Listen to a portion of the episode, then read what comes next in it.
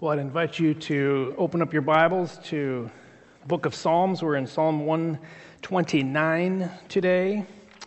Uh, last week,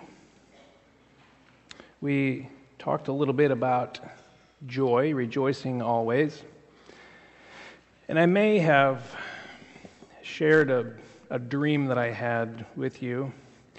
And so when you tell a dream in a public setting, there's always people who want to take that somewhere.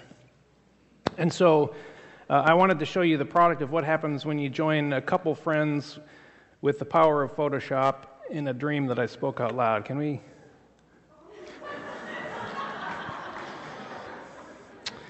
So, if, if you are here and were not here last week, I'm not going to take the time to explain that. You'll have to go to our website and uh, pull up the sermon from last Sunday and watch it, and then it'll become perfectly clear for you. So, I feel the love.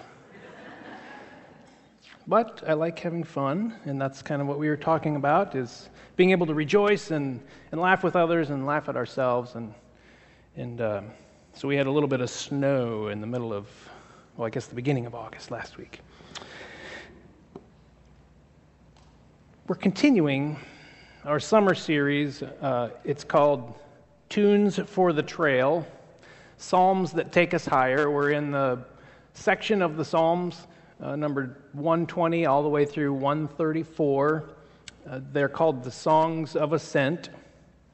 And uh, I just need to say that, you know, the last couple weeks, we've had some steps in the journey that are, let's just say, they're maybe a little bit lighter, a little bit easier, um, happier of, of, sorts. We've talked about uh, worshiping God and, and bringing glory and honor to His name. And then and last week we talked about uh, finding joy in our circumstance and along the journey.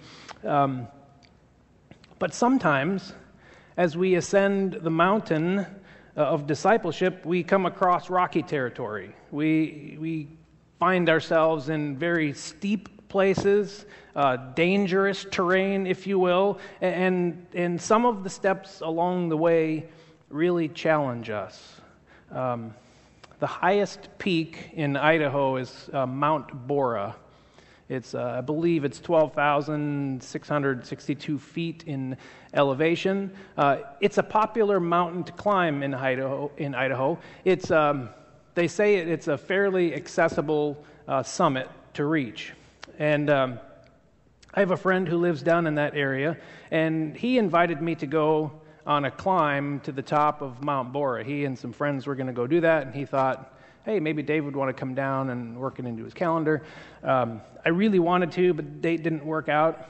But he piqued my interest, so I did a little bit of research on Mount Borah to, to learn about the mountain and to see some of the pictures from the trail. And uh, it does look like it's fairly accessible, except there's one pretty tricky spot, and it's called uh, Chicken Out Ridge. It kind of explains it in the title. It's, uh, it's an area that, that narrows down, it's pretty steep on both sides, uh, and it has these really jagged rocks coming up, and you, you really have to kind of get down on all fours and navigate your way across this rocky area. And then, if you were to make it past this rocky area, you come down this pretty steep spot and you get on this, uh, this ice field, this, this snow field that is only about this wide, it looks like in the picture. And there's, you know, it's very narrow that you're walking across, and it's, it's pretty steep down both sides.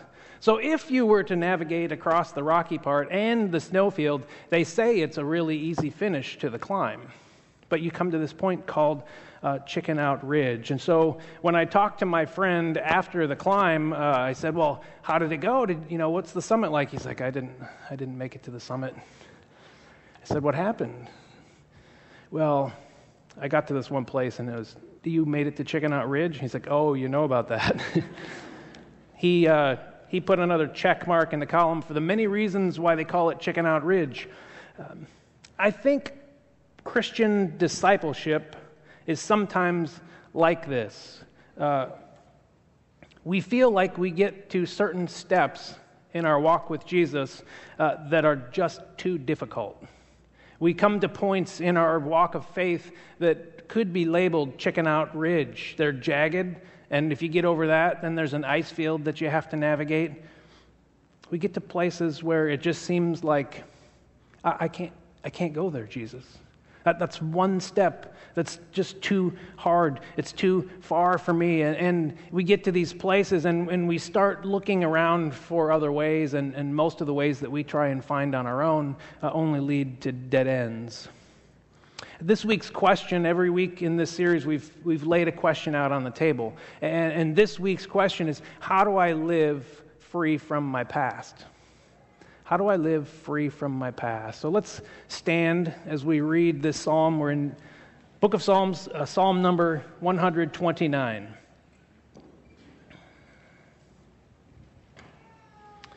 They have greatly oppressed me from my youth, let Israel say.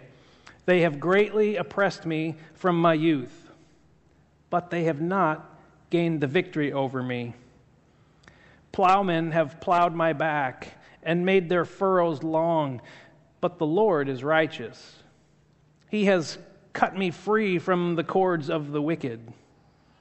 May all who hate Zion be turned back in shame.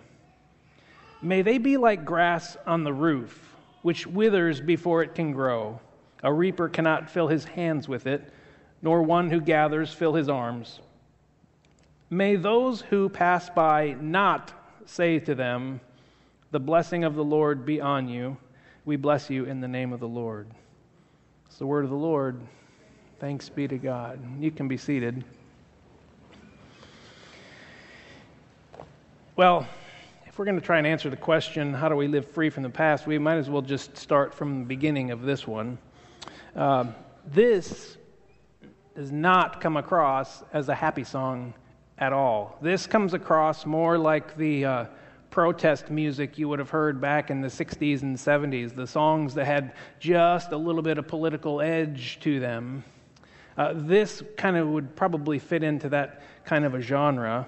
I mean, verse 1 they have greatly oppressed me from my youth.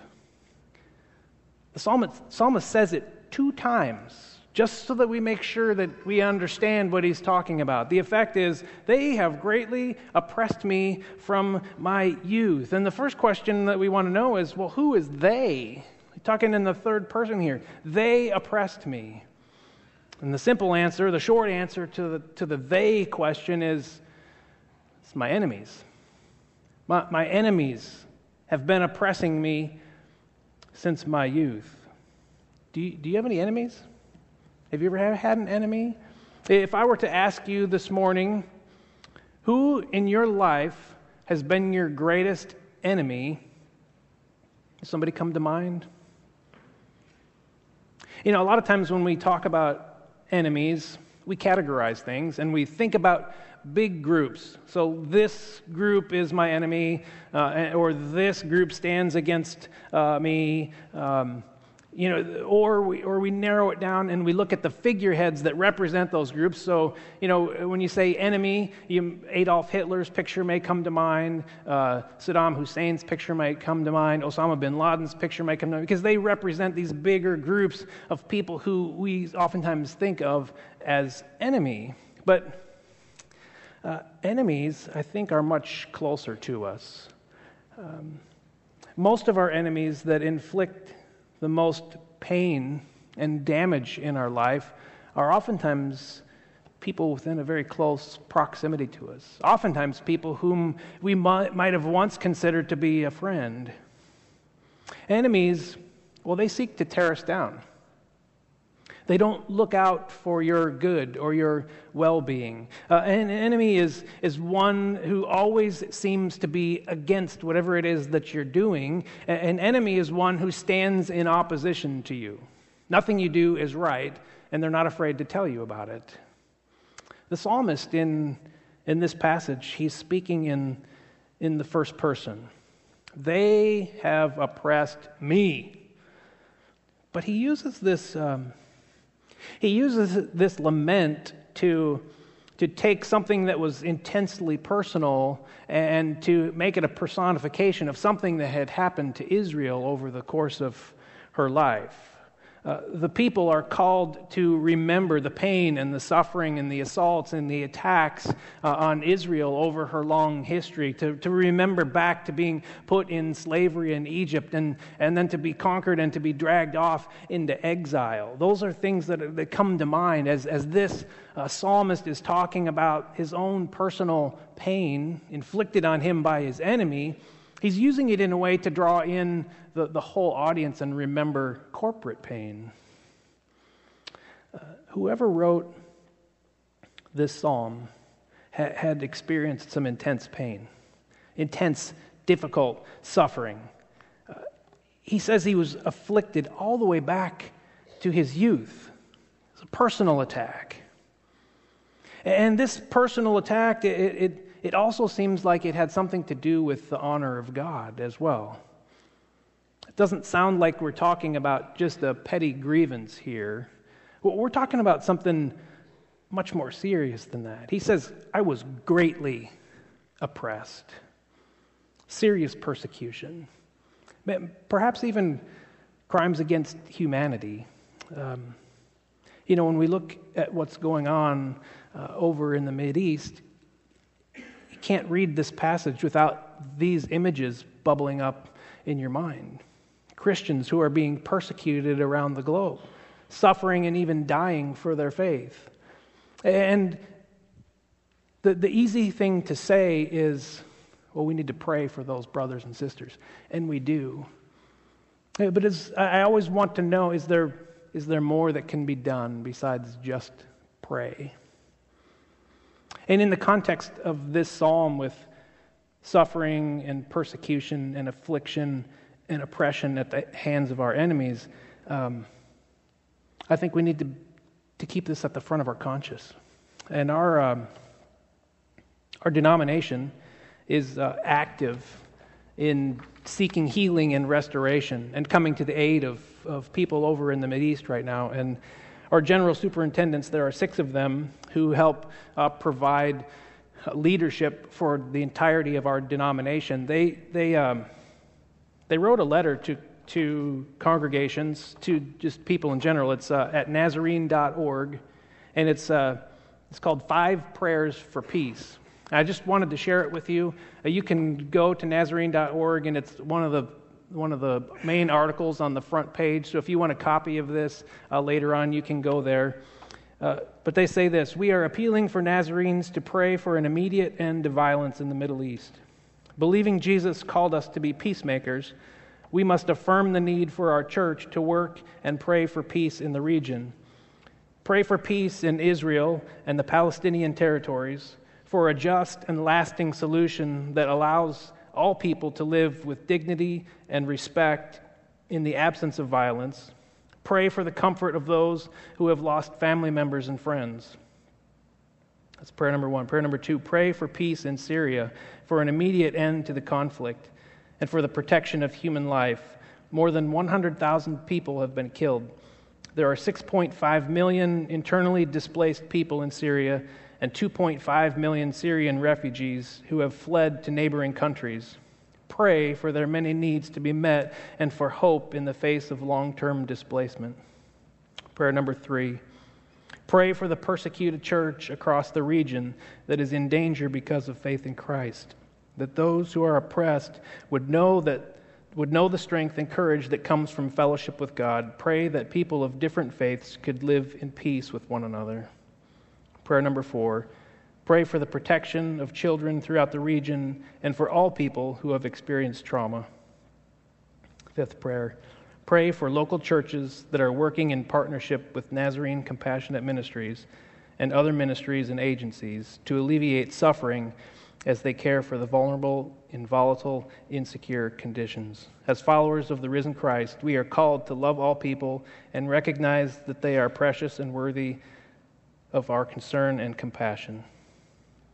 If you'd like to, you obviously pray, but there's ways that you can uh, go through Nazarene.org and, and you can donate directly to Nazarene Compassionate Ministries, and those funds go directly in in support to, to bolster um, our church's effort to help rescue people. And as we read this psalm, we, we have to recognize that there are people in our individual lives that tear us down. We all can name enemies from our past, many can name an enemy that we face right now. People who steal our lunch money, kick us to the curb, who stand in opposition against us. But the enemy, Satan, he, he's at work in the world, and he is he's doing everything that he can to wreak chaos and havoc and destruction. But he's fighting. He's fighting a losing battle. He's fighting a losing battle. The victory has already been won. So, as we think through this psalm, we, we have to think individually, yes, but we also have to remember that the psalmist calls us, he draws the entirety of the congregation into his own personal lament to remember the pain and the suffering that they have gone through. The pain is great, he says. Verse 3 Plowmen have plowed my back and made their furrows long. That, that's really picturesque language. Uh, he could be saying that it feels like a plow has been dragged across my back. We might say in our vernacular that we feel like we've been hit by a truck, or we feel like we've been steamrolled, or we feel like we've been thrown under the bus. You want to see the tire tracks? That's, that, it could be just a, a way of the, the psalmist to draw us in using very picturesque language, but I got to say, it, it could be, there's a more terrible reading of this. There, there was a, an ancient practice that the psalmist might be referring to where captives uh, would be tortured with farm implements. And, and so the terrible imagery here that he could be speaking of literally is, is to have experienced being laid out prone and, and having your enemies connect the cords to their oxen and to the plow and, and to have that plow just dragged across your back, making a long furrow up and down. It could be picturesque, but it could be something that he has experienced personally. He may have a real scar. Have you ever felt like that? Like you've been hit by a truck? Uh, like the wrong that somebody did to you feels like you've had a, a long furrow scraped into your flesh? See, the wounds people inflict on us sometimes feel like we have a big, gaping wound in our life. That they work us over like a farmer works over his field with a plow. Look at verse 2. They have not gained the victory over me. This person has not been defeated through all of this conflict. There's hope despite the difficulty. For while the suffering is, is very personal to him, while this suffering is very real to him, it's not just some minor inconvenience.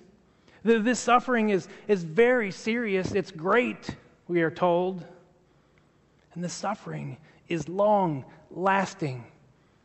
From his youth, they have not gained the victory over me, he says. This psalmist is a survivor. He, he survived somehow and, and he is pressing on, but, but the affliction that he's had in the past, whatever it was, we don't know exactly. It overshadows his present circumstance. He's not entirely gotten beyond it. It plays over and over in his mind. He can't break free from, from these chains, and it's, it's like that he is still in captivity to this oppression. See, this kind of betrayal, this kind of hurt, it's, it's hard to forget. When, when we get stabbed in the back, when, when somebody who's close to us throws us under the bus, there can be deep wounds inflicted on us that take a long time to heal. We, we have emotional scars that are, that are very fragile, and, and it's really easy for those scabs to be ripped off of those, leaving an open and gaping and, and vulnerable wound. Sometimes, like the video, we find ourselves just carrying all sorts of heavy baggage around pain and hurt and anger and disappointment and bitterness. If we keep adding a bag with each of those labels, it just soon weighs us down and it begins to cripple us. The weight is enormous. Are We at Chicken Out Ridge yet? It's hard stuff. But there's a solution that's found in, in the psalm. There's power in the name of Jesus to break the chains and to heal the hurt. There's freedom from these wounds, both past and present. The, freedom is found in Jesus. Look at, look at verse 4. It says, But the Lord is righteous. He has cut me free from the cords of the wicked. The Lord is righteous. It's two words in the Hebrew. It's Jehovah Tzaddik. God is just. God is righteous. I may have been hurt, yes, but, but the Lord, the Lord is righteous. And he cuts the cords of the wicked. Now, the, the cords he's referring to are the ones that, that are attaching this plow to the oxen. But if you think about cords, further than that, if you think about a puppet that's controlled by strings or somebody who's tied up in captivity, there's lots of images that we can come to mind with where, where cords just hold us back, they tie us up, and, and when we're tied up or on the end of the strings, it feels like somebody else is just controlling us. And the psalmist says, the cords that were used to drag the plow over this person's back have been cut. The psalmist has been set free the, the, the instrument that was used for persecution has been released and is no longer imprisoning this psalmist.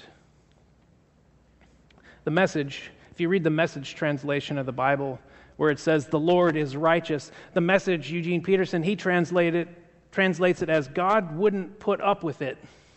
God wouldn't put up with it. He sticks with us. What he's picking up on there is, is the emphasis in the Hebrew language of, of righteous, meaning uh, a dependable relationship. God is there for us. We can look back over a, a life filled with setbacks and disappointments and depressions, and we can, in some way, see them as steps on this road to blessing. Not because of anything that we have done on our own, but because God has been with us on the journey. He's seen us through this far in our journey, and He will be faithful to continue to see us through. He's there for us. The Lord is righteous. God wouldn't put up with, with it, He sticks with us. We can find courage, we can find strength to keep going because God is the one who is righteous. I know it, it, it's hard to move beyond the hurt. It, it's hard to move beyond the pain. True, true freedom, freedom from, the, from these past wounds, it, it might come because the Lord is righteous. True freedom might come in Jesus, but I got to tell you, it takes a lot of time, a long time. The psalm says that we can, can do a couple things. First one is let it go. Forgiveness would be the word that we would use in theological circles. Uh, the easy answer, the easy solution, is simply forgive. Sounds simple, almost sounds a little bit too easy. Forgive those who have hurt us. Forgive and forget, we hear some people say. Forgiveness, I, I got to say, it's the right answer. It's the textbook answer. It's the one that we're supposed to say. Forgive. But, but when we say it like that, sometimes it just comes across as trite and insensitive. Just let it go. Just forgive them. Forgive and forget. I hear that said sometimes, and, and it just, I don't know how I feel about that. Because it sounds like sometimes in Christian circles, we make it sound so easy. It's something that's so difficult to do. We're called to forgive those who hurt us. Jesus says, Forgive those who sin against you. Peter asked him, Lord, how many times should I forgive somebody who, who wrongs me? Seven times?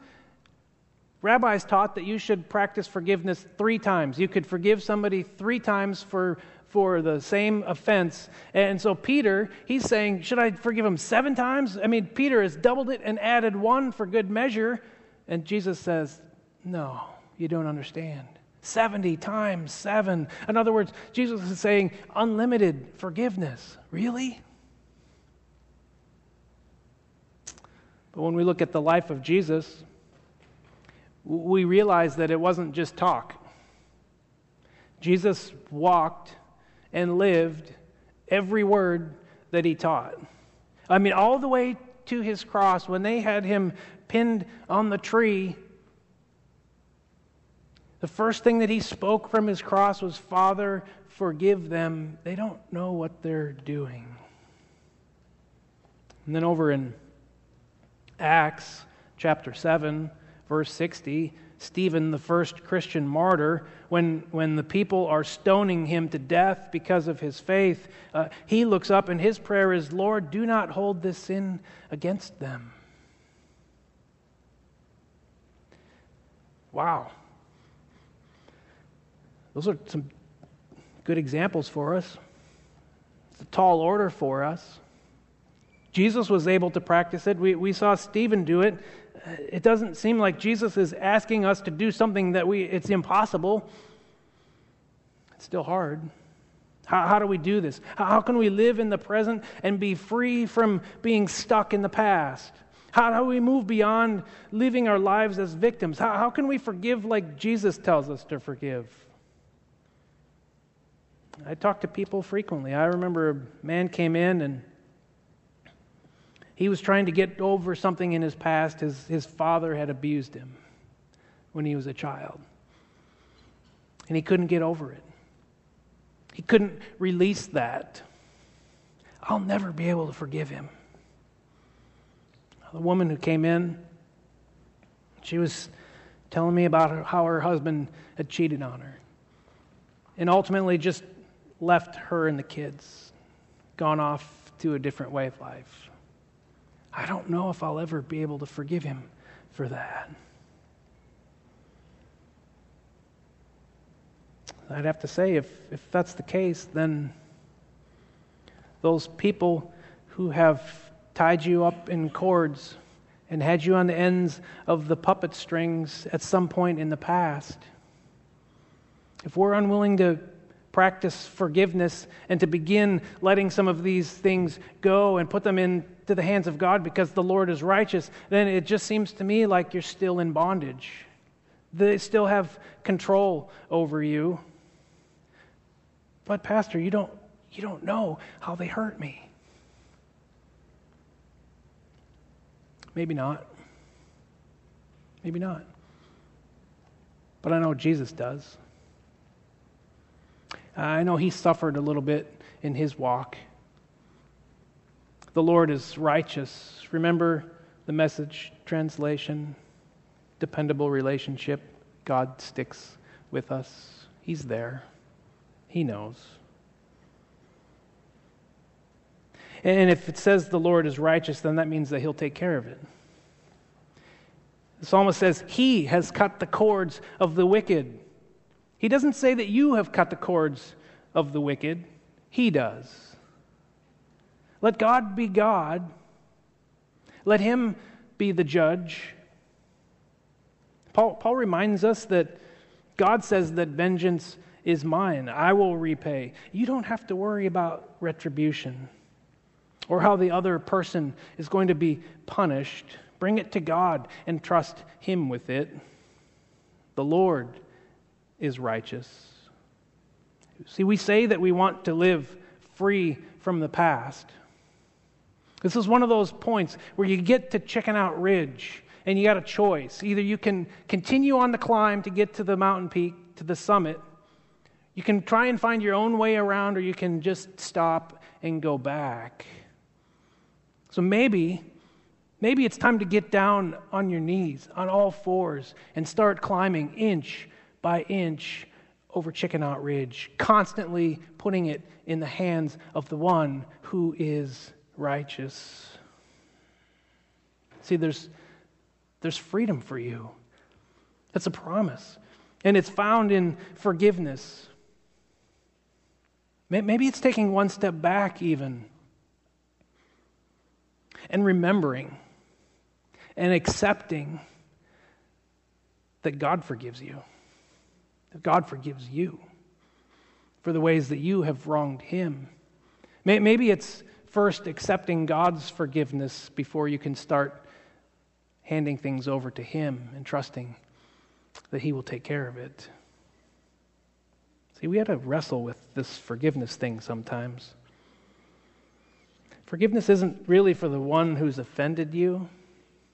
It's not a strategy to change their behavior. It's something that we do that shapes our own thoughts, our own feelings, our own emotions, our own attitudes. Forgiveness is for us moving beyond the past, escaping the prison cell that we're in, and letting go of things that paralyze us from fully living in the present. Forgiveness comes when we trust God with these details and say, like the psalmist, the Lord is righteous. Second thing that we can do is dump your bucket in the presence of the Lord. I love the imagery of dumping your bucket. I've used it um, on and off, mostly on, in the entirety of, of my uh, working career. Because once in a while, when you deal with people, somebody's going to rub you the wrong way. Somebody's going to have a different opinion. We should do it like this. We should do it my way. Uh, or they'll have a complaint about services of, you know, I remember people would come in at the family fun parks and they wouldn't want to wear a helmet in the batting cage. And, and you just, they want to be very uh, obtuse and aggressive. And, and so once in a while, when you're dealing with people, all of this uh, anger and bitterness and negative feelings, they just build up like poison inside you. And you can't let it sit there and stew. You got to dump your bucket. And so the practice has been at any point, any of my employees could walk into my office, close the doors, and just say, Hey, I got to talk for a minute and they could spew that poison in my office, and I would take it, maybe help reshape their thinking or provide some words of understanding. But they knew that they could come and dump their bucket at any point, at any time. The psalmist encourages us in this psalm to be frank with God, that we can take the poison that's built up inside us and we can go dump our bucket in the presence of God. Look at verses uh, 5 through 8. The anger is just bubbling up and over in this psalmist. He says he wants those who hate Zion to be put to shame. Well, that's a tame way of saying he wants them to grovel in humiliation. He wants them to be humiliated as much as he feels. Verse 6 and 7, he uses the imagery of uh, agriculture. He says, I don't want my enemy to be fruitful. He wants them to have no harvest, no food. He wants their crops to be like grass that grows out of the roof. We might think about it as grass that grows in our parking lots or in other places where there's not supposed to be grass. See, when, when they made the roofs, the, the very top layer often had reeds strewn across the top, and then it would be packed with mud. And sometimes in the mud, there would be seeds that would germinate. And because the soil was really shallow and not conducive to growing, you might get a little sprout and then it would just wither away. So he's using this imagery. I don't want them to have food. I don't want their crops to be successful. Verse 8 I don't want them to experience any blessing. Hmm. There was a traditional greeting that was often given to harvesters who were out in the fields doing their work. And the, and the, the greeting was, The Lord be with you. Because the people depended on this agriculture. And so the harvesters uh, operated under the blessing of the people because they were doing important work. So the greeting would be, The Lord be with you. And the typical response was, The Lord bless you. But he doesn't want, the psalmist doesn't want any of those pleasantries here. No blessing for you. Come back two year. He lets his emotional outburst, he lets his true feelings, he lets all of this bubble up and come out in the presence of God. He's not bottling it up inside.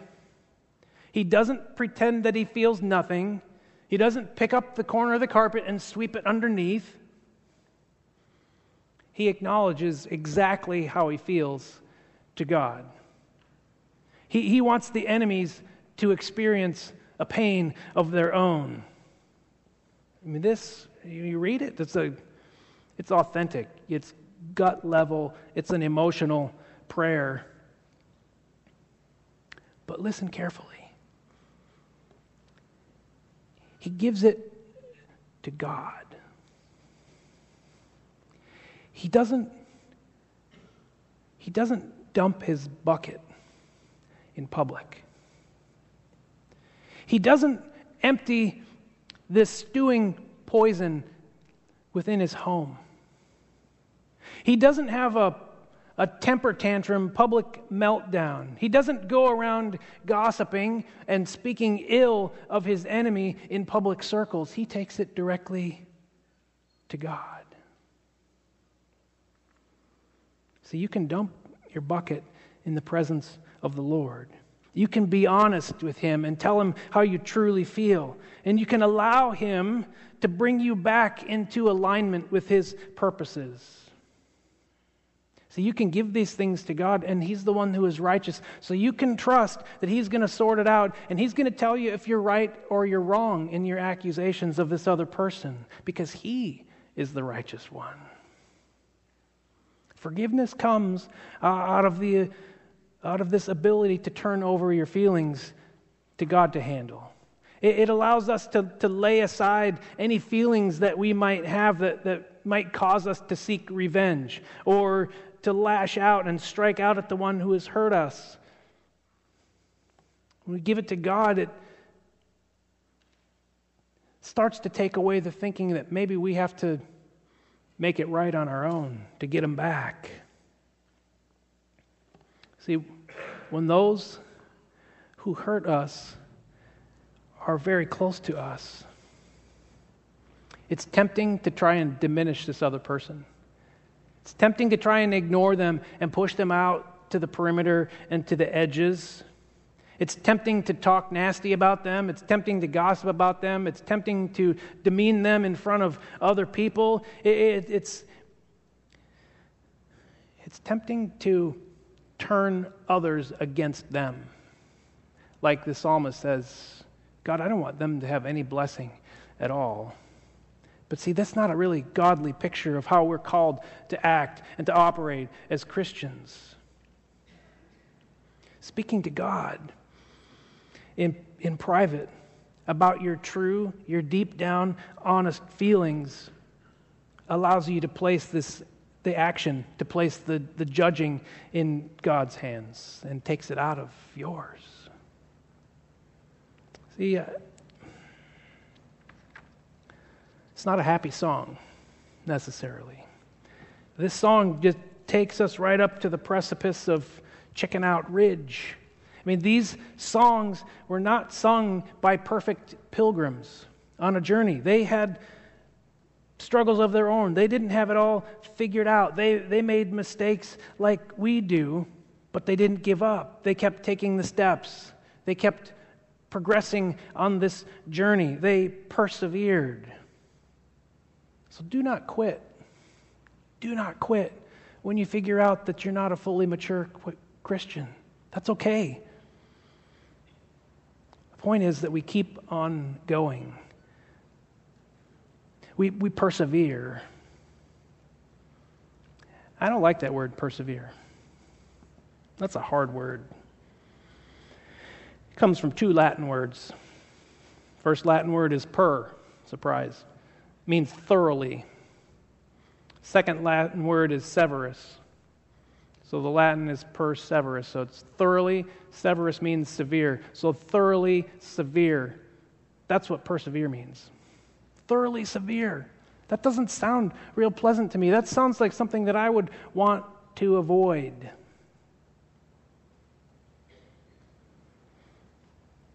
Yet it's what we need to do in the Christian walk when we get to chicken out Ridge. We need to get down on our all fours. And even though it's a severe climb. It's hard, it is strenuous. You got to keep going. You got to keep going, even if it's inch by inch. Practice forgiveness. Love your enemies. Pray for those who hurt you, as Jesus says. He had experience in it. So today I, I just titled the message The Perseverance Project because it's ongoing. Projects just seem to go and go and go. And eventually, when all is said and done, the project will be completed. Eugene Peterson, he calls, uh, he calls it having a long obedience, a long obedience in the same direction. We're moving in these steps of faith together in the same direction. And it takes a long time. Josh Moody will end with this quote he says, Getting over your past is really all about having the cross at heart. Those wounds we have received can be either taken to the cross and they're judged by God as wrong, or they can be left to fester inside. We cannot just let it go, but we can see it crucified, nailed, hung, and dead. And so there rise to new life and a new future. People of God said, Amen. Would you stand as we pray? Our worship team is going to come and lead us in a song. God, this is a hard psalm for some of us. It's difficult when we start talking about all of the ways the people have hurt us. And I know that that there are hurts that are being carried around in, in our midst. That just the slightest mention, maybe a picture or, or just seeing somebody across the room, it just rips a scab off an open wound. We experience the hurt and the pain all over again. Lord, I just pray that as your people that you would help us in this journey that we would be a people who would be willing to submit ourselves to you, that we would get down on our all fours and, and start crawling across Chicken Out Ridge so that we can experience freedom from past. Lord, we just we thank you that you are willing to hear our prayers, our gut level, emotional, angry prayers sometimes, but we know and we trust that you are the righteous one. And you will take those things that we bring to you and, and you will begin to reshape us, to, to take those burdens from us. Remind us that you are in control, that you will stick with us, that you will help navigate us across the jagged landscape of this Christian journey as we ascend the mountain of discipleship. God, help us in our journey. Be our strength and our guard. Father, we love you. We're so thankful that you've forgiven us. Help us to fully come to that recognition that you are the one who forgives us and can be trusted in taking what we have and helping us to be a people who practice forgiveness. Help us to be perseverant in each and every step we take. Jesus' name we pray.